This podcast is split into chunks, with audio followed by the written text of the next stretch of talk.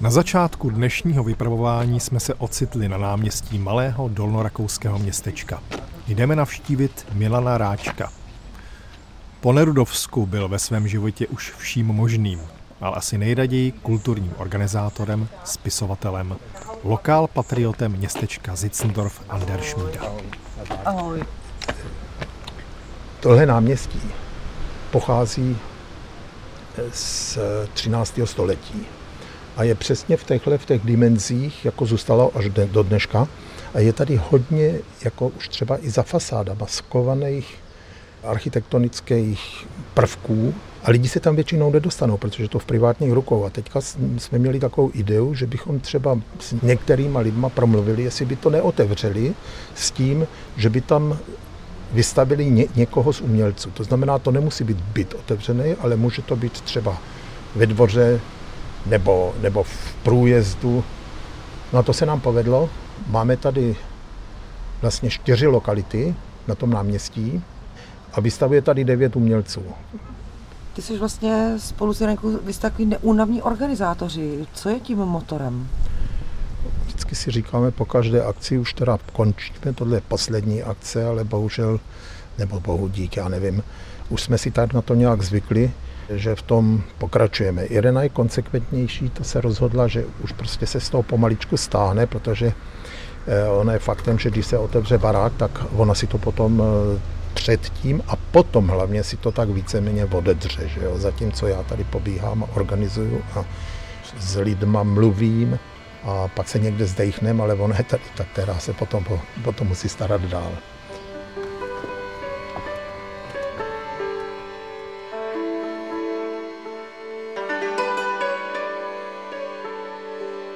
Ráčkovi tuží od konce 70. let.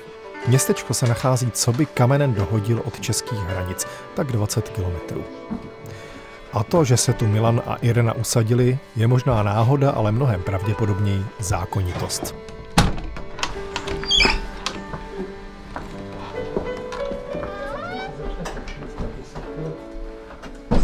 Jestli si dáte kafe. Ale rádi. Na kafe já se velmi těším a dám No, si ho tak. na zahradě. No to můžeš taky, ale tam fučí. Co jste, co jste napekli, Milane? To já jsem napekl. Trvalo, opravdu. trvalo to tři minuty, naproti k tomu pekaři. Já jsem tě chtěla začít obdivovat, že umíš i dokonce Ne. pít. Já umím pít, já umím vařit trochu, ale pít to ne. To- Hlavně tady v tom Weinviertlu, když se podaří vůbec jeden den ne, nepít si aspoň skleničku vína. Že tady kamkoliv, to je jak na Jižní Moravě, kamkoliv se přijde, tak se lidi pozdraví a hned si nabídnou skleničku. Zdraví se ze sklenicí v ruce.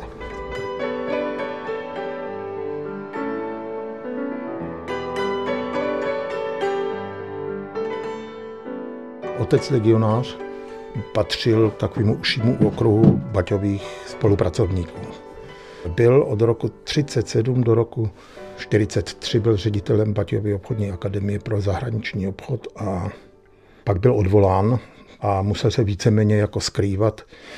Byl tak v tom undergroundu a to tou formou, že byl vedený jako dělník, dostával peníze, ale samozřejmě nepracoval, protože jim by to tam nějak kazil asi pravděpodobně tak doufal, že se v 45. roce vrátí a bude moct pokračovat.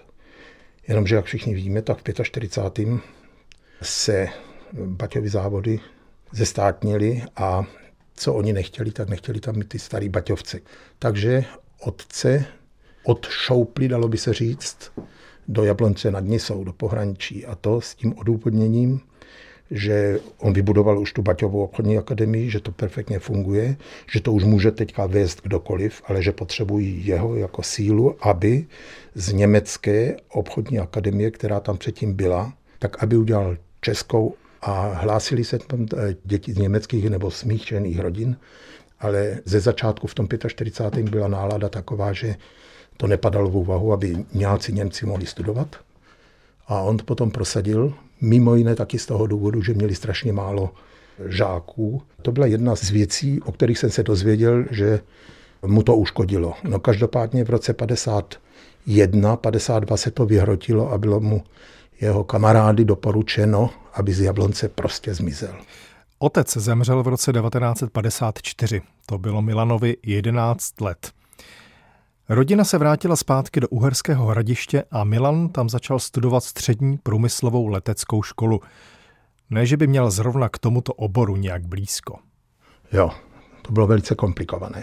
Totiž moje matka byla velmi taková vážná a říká, Mili, pojď, musíme si o něčem se pobavit. Tak dobře, o čem?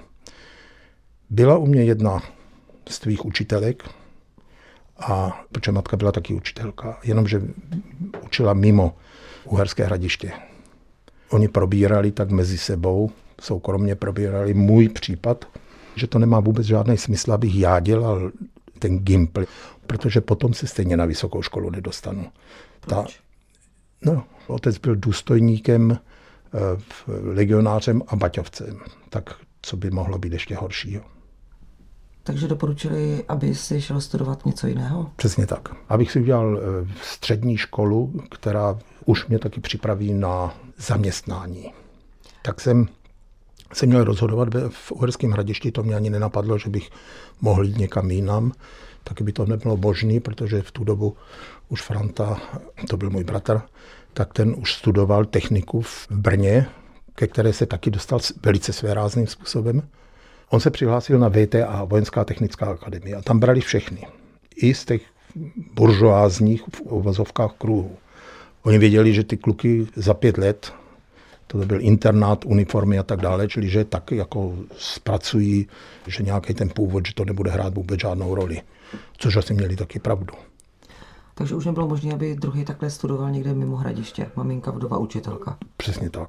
My jsme byli dva, dvě děcka, ona sama jako nás živila, nějakou tu penzi po otci taky dostala, ale já vím, že vždycky to u nás vypadalo tak, že před 18. No to si pamatuju do dneška, 18. dostávala výplatu a děti tenkrát spořili ve škole a ona jako vyučovala na prvním stupni, vždycky sbírala ty korunky a těsně před tím 18. už jsme neměli na chleba, jak se říká, tak si vypučila z toho ty peníze, který 18. tam zase doplatila.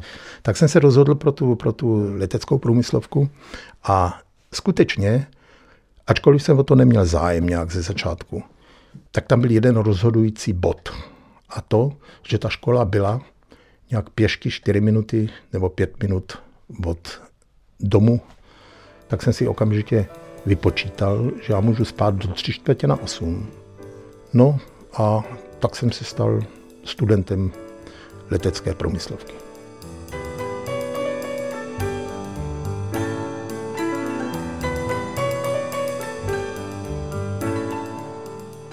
Jaký jsi měl politický názory, Milane, v té době? A my jsme tenkrát vyrostali dosti eh, nepoliticky, ale uvědomovali jsme si, že jsou tam, že jsou tam jako šílené věci. Já jsem zažil jednu historku, na kterou jsem nezapomněl teda nikdy a to já jsem měl jedno eh, spolužáka, byl to takový chudák, kluk, takový vyhublej a jeho otec jmenovali se Zetkovi, Zetka a já jsem chodil vždycky v pátek odpoledne ho kvázi doučovat, dostával jsem pět korun na hodinu, což byly pro mě obrovské peníze a byla to vlastně židovská rodina.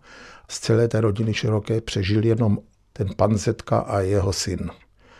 A v 45. když se vrátil, tak prostě našel ten sklad a ten jejich obchod s textilníma věcma, hlavně látky. A oni, jak tenkrát to už bylo ale dávno po tom znárodňování, začali dělat domovní prohlídky tady u těch bývalých eh, šmelinářů, oni tomu říkali šmelináři. A mimo jiné taky u pana Zetky. A nenašli tam v podstatě nic. Nějak ve sklepě nebo na půdě tam našli, to byly takové, jak, jak byly látky, tak se to dává na takový, jak, jak se tomu říká? Jakoby špůlky, ne? No, ale takový veliký, že? třeba metr, metr a půl nebo tak. A přivezli to do toho kšeftu, jejich původního obchodu, kde on potom taky pracoval jako prodavač. Oni ho nevyhodili z toho, ale prostě bylo to sestátnili a on byl prodavač. A do té výkladní skříně tam to prostě naskládali, co u něho našli. Tak našli tam třeba starou ledničku, tam přivezli, což nevím proč. Psací stroje, dva. Já vím, že na tom jednou jsme to zkoušeli, ten druhý nefungoval, jako děcka. Já jsem ty věci všechny znala. To tam bylo prostě tak nakašírované, tak udělané, jako podívejte se na to, jak je to darebák, co vlastně ukradl eh, té společnosti. Posadili ho tam v takových bílých trenýrkách, jinak nahatýho, mezi ty věci a lidi chodili kolem, bušili na to sklo někteří a plivali na to, na to sklo a takhle věci. A mě to bylo, já jsem z toho byl úplně vykulený. Jako dítě já jsem to nechápal, co se tady vlastně děje a pak mi to pomaličku docházelo. To byla takový první takové probuzení, jsem si říkal, co jsou to za lidi, kteří něco takového dělají. A když jsem zjistil, nebo přišel na to, že to je vlastně, že to byla akce toho režimu, tak jsem ten režim začal víceméně odmítat. Teď musíme přeskočit pár let Milanova života. Okamžitě po maturitě byl odveden na vojnu, měl ale štěstí. Byl aktivní sportovec, střídal veslování a box. Tomu se nakonec věnoval i v rámci vojenské služby. V Rudé hvězdě Znojmo si ho nakonec nechali i přes pochybný kádrový profil. Pracoval také jako spojař a hlavně sloužil beze zbraně. Hned po vojně, to už jsme v roce 1966, začal studovat odbornou muzeologickou školu při Národním muzeu. O rok později se dostal na delší stáž do ciziny, byť jen v rámci socialistického tábora. Několik měsíců strávil v nádherné krajině plné jezer u města Neustrelitz v tehdejším východním Německu. A v osudném roce 1968, ještě než přišla srpnová pohroma, se Milan oženil a novomanželé pak spolu bydleli v Šumperku, kde Milan pracoval v místním muzeu. Tak přišla i Renka. Ahoj. Ahoj, ahoj. Já jsem musela ahoj, přebrat, ahoj, juniora, protože my tam máme dělníky vzadu. A oni buší. Ahoj, ahoj, ahoj pěkně vás vítám. A oni tam buší a on nemůže spát a prostřední eh, vnučka, ta je špatně, ta si musela jít vylehnout a nemůže spát, když on tam vřeští, takže jsem ho musela přebrat.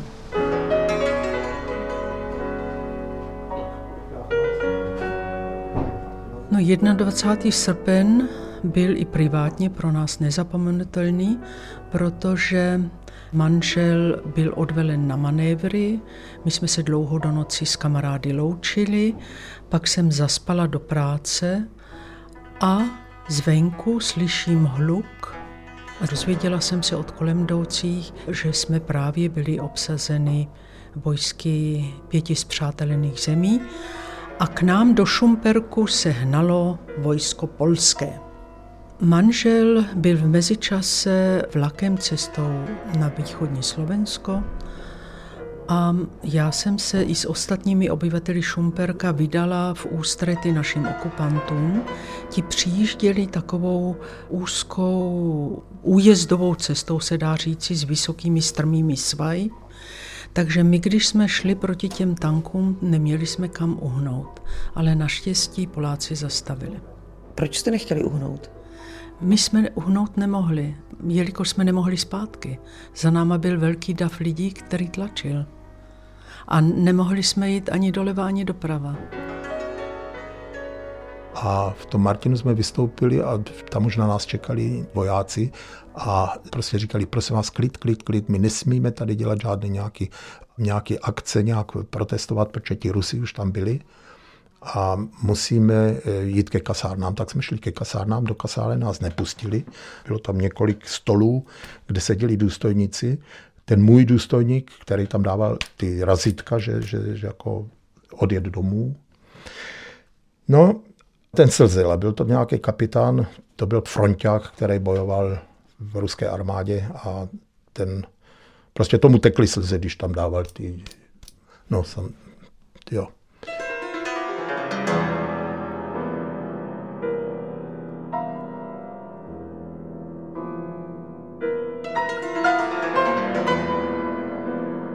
My jsme emigrovali 26. října 68. Vzpomeneš si, kdo z vás, jestli ty nebo Irenka jste to navrhli? A jak reagoval ten druhý? Eh, vzpomínám si velice dobře. Navrhl jsem to samozřejmě já. Nevím, nevím, jestli by se k tomu rozhoupal, kdybych neměl jednoroční zkušenost života nebo žití v cizině. Já jsem v tom východním Německu, ačkoliv to byla země, která ještě na tom byla v podstatě, co se týče lidských svobod, daleko horší, než bylo Československo. Já jsem za ten jeden rok jsem se tam tak s těma lidma zžil, že jsem se tam cítil dobře.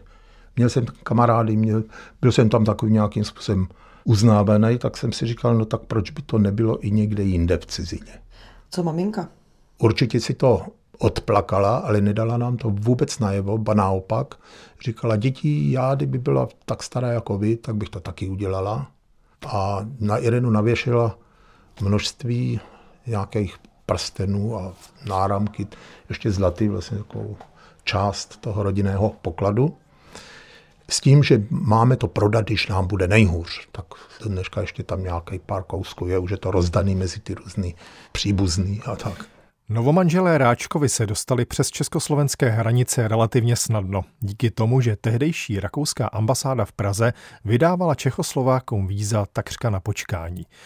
A byla to zásluha velvyslance Rudolfa Kirchschlägera, který o tom rozhodl přes výslovný zákaz svého tehdejšího šéfa, ministra zahraničí Kurta Waldheima. Mimochodem oba se později stali rakouskými prezidenty. Setkání s Vídní bylo rychlé a Ráčkovi měli navíc neuvěřitelné štěstí. Tak asi 28. jsem šel po Herngase a viděl jsem tam výstavu v Dolnorakouském muzeu. Přírodovědeckou výstavu, šli jsme se tam podívat a u pokladny seděl pán, který okamžitě poznal, že jsme Češi, a takovou lámanou češtinou říkal dobrý den a tak dále a tak dále. Byl takový usměvavý a okamžitě jsme se dozvěděli, že se jmenuje Milner a že jeho otec byl asi 30 let starostou v Jemnici. A ptal se si, hledám práci. Já říkám v podstatě jo. A říká, jakou máte kvalifikaci? Já říkám, no, muzeolog, preparátor, prostě konzervace přírodní a takové věci. Načež úplně zajásal, zorganizoval někoho, kdo si sedl do té kukaně místo něj a jel s náma do čtvrtého patra a zaklepal, tak se ozvalo Hrain a tak nás tam stačil, mě a Irenu. A tam seděl za stolem, to jsem ještě neviděl, takový asi dvoumetrový chlapisko a to byl jistý pan dvorní rada, Machura, který pocházel z Opavy. Po první válce přišli do Rakouska. A ten říkal, no to je výborný, my právě tady máme problémy. Náš kolega, který je vedoucí tady těch preparátorských dílen, tak ten jde do penze od prvního první a potřebujeme náhradu za něj.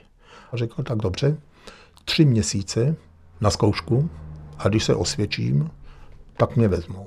O absurditě poměrů, které mezi tím nastaly doma, svědčí i to, že Milan Ráček byl v nepřítomnosti odsouzen na 12 měsíců nepodmíněně za podvracení republiky. Irena dokonce na 14. Přesto se v průběhu 70. let ukázala možnost, jak se s československým režimem nějak dohodnout, takzvaně se vyplatit ze státního občanství. Otevřela se tím i možnost vrátit se na skok domů. Maminka byla dosti těžko nemocná, měla momenty, kdy o sobě jako skoro nevěděla nebo vyprávěla věci dosti cestný, ale pak zase měla momenty, kdy byla skoro nebo no vlastně úplně normální a říkali její kamarádky, co jsme se dozvěděli, nebo lidé, kteří chodili navštěvovat, že skutečně velmi trpěla tím, že už neuvidí ty vnoučátka, to znamená Jakuba a Kateřinu.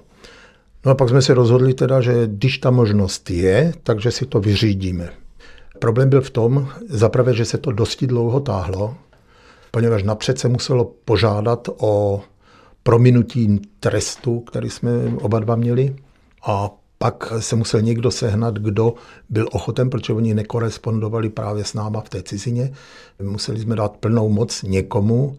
Já jsem dal mému bratrovi, který už teda nežije, takže to můžu říct, plnou moc a pak se mě to dosti nevyplatilo, protože byly nějaké záležitosti, jako co se týče dědictví po zemřelé matce, které by třeba dopadly jinak, ale já mu to nemám nějak za zlý, nebo to prostě to jsou takové věci. A to...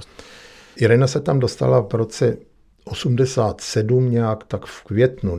A já jsem si to vyplatil až později a když jsem tam odjel, to už bylo těsně před matčinou smrtí. Zemřela 5. prosince 77. 87. Eh, pardon, 87 samozřejmě. A já jsem tam poprvé byl asi tak 10 dní před její smrtí, to už byla v nemocnici. A, a 10 dní potom jsem tam byl ještě jednou a to už jsem měl na pohřeb.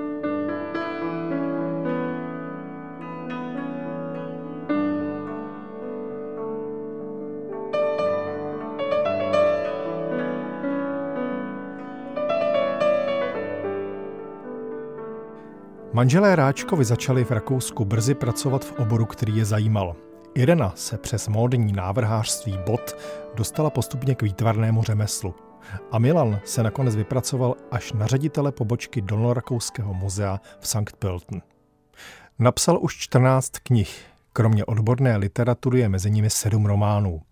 Většina z nich je psaná německy, ale odehrávají se v českých zemích. Tyhle schody jsou staré několik set let, ale nejsou zdaleka tak staré, jak ten, jak ten barák, teda jak tady ta, to jádro toho domu. Ale jak jsou prošláplí, Milane, No, viď? ale ty, ty se postavili teprve. To jsou, ty jsou vyloženě mladý. Kolik? 17. století? Ne, ne, 16. století. 16. Druhá polovina 16. No tak jsem se ale zase tolik nesekla. No jo, no tak. Tohle je můj pracovník, prosím. Dřevěný strop, tady všude jsou klobouky. Těch Ale klobouků podívej, máte teda. Ale no, to jsou všechno takový skoro atrapidní, který už se nedají nosit, ale já je sbírám. Já si říkám, když mě tak dlouho sloužil, tak to, to je jak s kozama, když je, když je vydojíš, tak potom je taky hned nezabiješ, že jo. A tady tohle je taková, prostě to je takový moje trucovadlo, nebo jak se tomu říká? Trucovna. Trucovna. Tady se zavřu. A ještě si musím pořídit, prosím, nerušit. Tam pověsit na to. No, máte tu i postel, takže to se dá Jo, jo. komplet. Komplet. To je... Takže žádnou fotku z dětství nemáš, mám, nebo mám, maminku mám. aspoň. Maminku mám dokonce velice hezkou maminku mám. Můžeme jít za tebou? Já mám ten pocit, že jsem si ty fotky... Co to máš za dopis? Nemáš něco jaký osobní? Ježíš, to je krásný. Můj otec jako ředitel. Jo? Československá obchodní akademie Tomáše Bati pro zahraniční obchod 39, ale to už byli Němci tady. Na- Vážený pan Dominik Čepera, ministr veřejných prací a starosta města. No, tak si to přeší. Vážený pane ministře, prosím, abyste laskavě rozhodl, má-li být v jednoročním kurzu pro absolventy veřejných obchodních škol, kde studují většinou mladí muži, zavedena jako další volitelný jazyk ruština. Dosud vyučujeme v tomto kurzu vedle němčiny, angličtině, španělštině a francouzštině. Druhý cizí jazyk je volitelný žákem. Případné vyučování bych musel převzít i sám. Děkuji za vaše rozhodnutí a trvám s projevem dokonalé úcty. Hluboce oddaný Fr. Ráček. Jo. Zavedení ruštiny pan Čipera odmítl. No ne, protože Němcům by se taky moc nelíbilo, že jo. No v roce 39 jim to ještě nevadilo, ne? No, ale už v říjnu. To už, to už zase v Čechách v říjnu, oni už měli... prosím tě, do doby, Jo, s tím, s tím Do že, doby. že, jim to, že, že vlastně Ano. se Do kamarádili. jo. 41. Vždyť si přece pohodě. rozdělili No, spolu já Polsko vím, já a vím, já to, to, to, já znám tu historku, To není historka, to je historie. tak historie. Ale mě to, mě to jako se docela líbilo, protože ti Máš Němci... tu maminku? Jo, mám, Pojď na maminku. pardon. Tak musí být, musí být tady děti, já jsem tím, teď jsem měl připravenou maminku. A když máš vedle trucovnu, kdo pracuje u těchto těch psacích stolů? To tady pracuju sám, protože Irena má nahoře Nahoře ateliér. ateliér, kde má ještě víc stolů, nebo nemá víc stolů a má víc prostor. Někam, někam to zmizelo. Jedině, že by si to někdo šel prohlížet. Tady mám maminku, ale ta je moc mladá. To je tahle. No jako holčička, to znamená, to je jaký rok asi tak. No tak ona je narozená 10 a to bude tak 9 let, tak 19. Byl ten vztah Milanek mamince tím, že si myslel, že ji nikdy neuvidíš, ona byla vdova, starala se o vás, řekla zároveň, ať emigrujete, kvůli ní jste se vlastně vyplatili. Bylo to vlastně takovou tou, řekněme, jistou červenou nití. No, já jsem tím měl velice dobrý vztah, protože ona mě vlastně nahražovala i toho otce. Nebývá to zvykem, aby kluci se třeba vylívali víceméně, když je mi 16 a zamilují se, tak kdyby si tady tyhle pocity sdíleli to s vlastní matkou. To je skoro mimořádné. A já jsem, protože jsem neměl nikoho jiného, tak eh, ona prostě o všem věděla, byla úžasně tolerantní a měl jsem vždycky ten pocit, že jí to můžu povyprávět, aniž by se mě třeba vysmála. Co ti emigrace vzala, co ti dala? To je zákažná otázka. Dala mě hodně. Dala mě sebevědomí, dala mě materiální jistotu, což není tak důležité. A poznal jsem A to je taky velice důležité. Poznal jsem hodně lidí, většinu lidí, kteří byli v okruhu mých známých, tak to byli výborní lidi, kteří právě neměli žádné nějaký komplexy nebo tak. Je to takový pohodový. A co ti vzala? No tak eh, mohlo by se dojisté říct, že mě vlastně vzala vlast. Tam, kde se člověk narodí, to je úžasně důležitý. Já, když jsme přejížděli přes hranice, tak tenkrát jsme si mysleli, že už se tam nikdy nedostaneme. Jo? A nějakým způsobem mě to Irena ta, ta, ta plakala. A já jsem, když už jsme byli na té rakouské straně, jsem si uvědomil, že třeba ta místa, která jsou spojená s různýma věcma, že už je prostě nikdy neuvidím.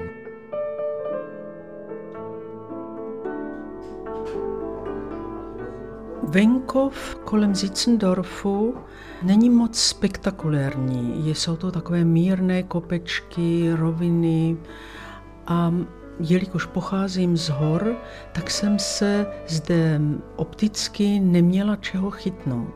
A při mých častých procházkách jsem sbírala hlíny, abych zachytila takový ten hlinitý charakter té krajiny, jako poznávala jsem krajinu a chtěla jsem se jí tímto způsobem přiblížit.